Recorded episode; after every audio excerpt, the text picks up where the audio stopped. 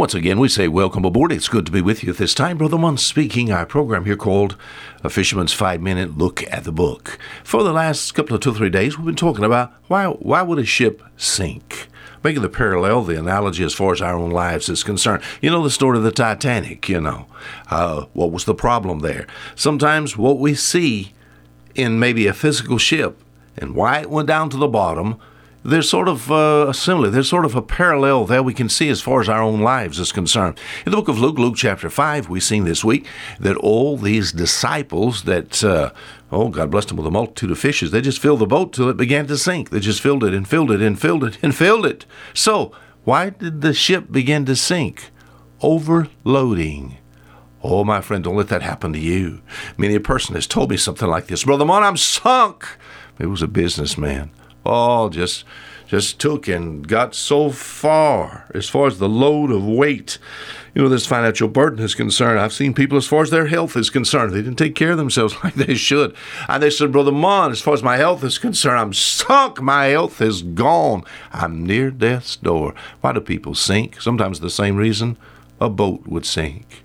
Sometimes just overloading. Yesterday we talked about carelessness I've seen situations where boats left the dock here in the port of Bon Secour, and I would have not got on that boat to go out the pass into the ocean. I wouldn't have got on that boat. You said, why? Because, oh, they didn't take care of that boat like they should.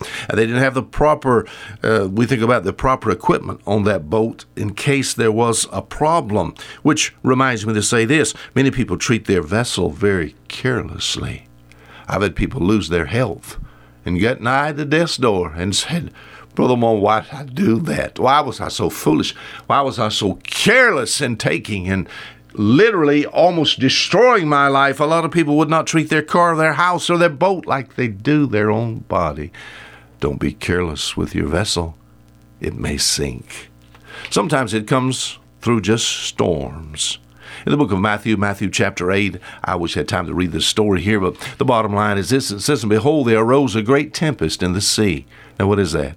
A storm. Insomuch that the ship was covered with the waves. The ship is beginning to sink. What has done it? What has done this? On the Sea of Galilee. You know, I mean, the storms come just so quick, they say. Never been there. I'd like to go one day. And uh, if you'd like to me, uh, for me to be part of your group one day, just just give me give me a call, touch base with me. But the Sea of Galilee, all right, it's uh, storm tossed. It says great tempest in the sea, and so much that the ship was covered with the waves. Sometimes storms, many a ship could rise and give testimony to the fact that the waves have pulled them beneath the ocean to the watery grave. Oh, I've read just hundreds of accounts of ships that sunk as far as storms is concerned. You know, as far as storms, they come to all of us. We think about difficulties in our life. Someone said something like this you're either, you're either going into a storm, or in a storm, or coming out of a storm. That's just the way it is for the child of God. You know, if that is true, I must understand all right, storms are coming. As far as my vessel is concerned, I have to make sure that as far as this vessel is concerned, I have to batten down the hatches, so to speak. The story for us that illustrates this so beautiful that God never intended a storm to take you down uh, is the book of Job. Now, a lot of things happen in the book of Job. Job lost everything.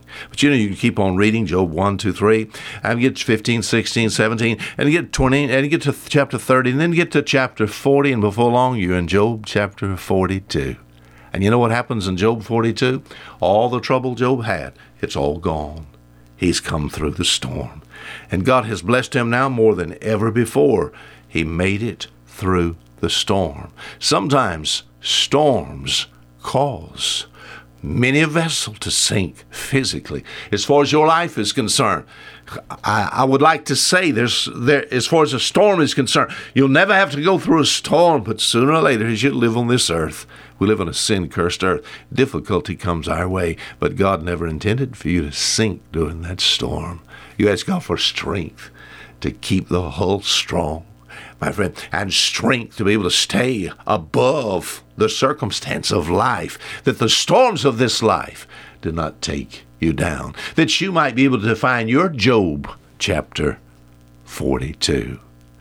What causes a ship to sink? Sometimes overloading, carelessness, storms. May it never be said of your life, I'm sunk. Until tomorrow, Fisherman, saying goodbye.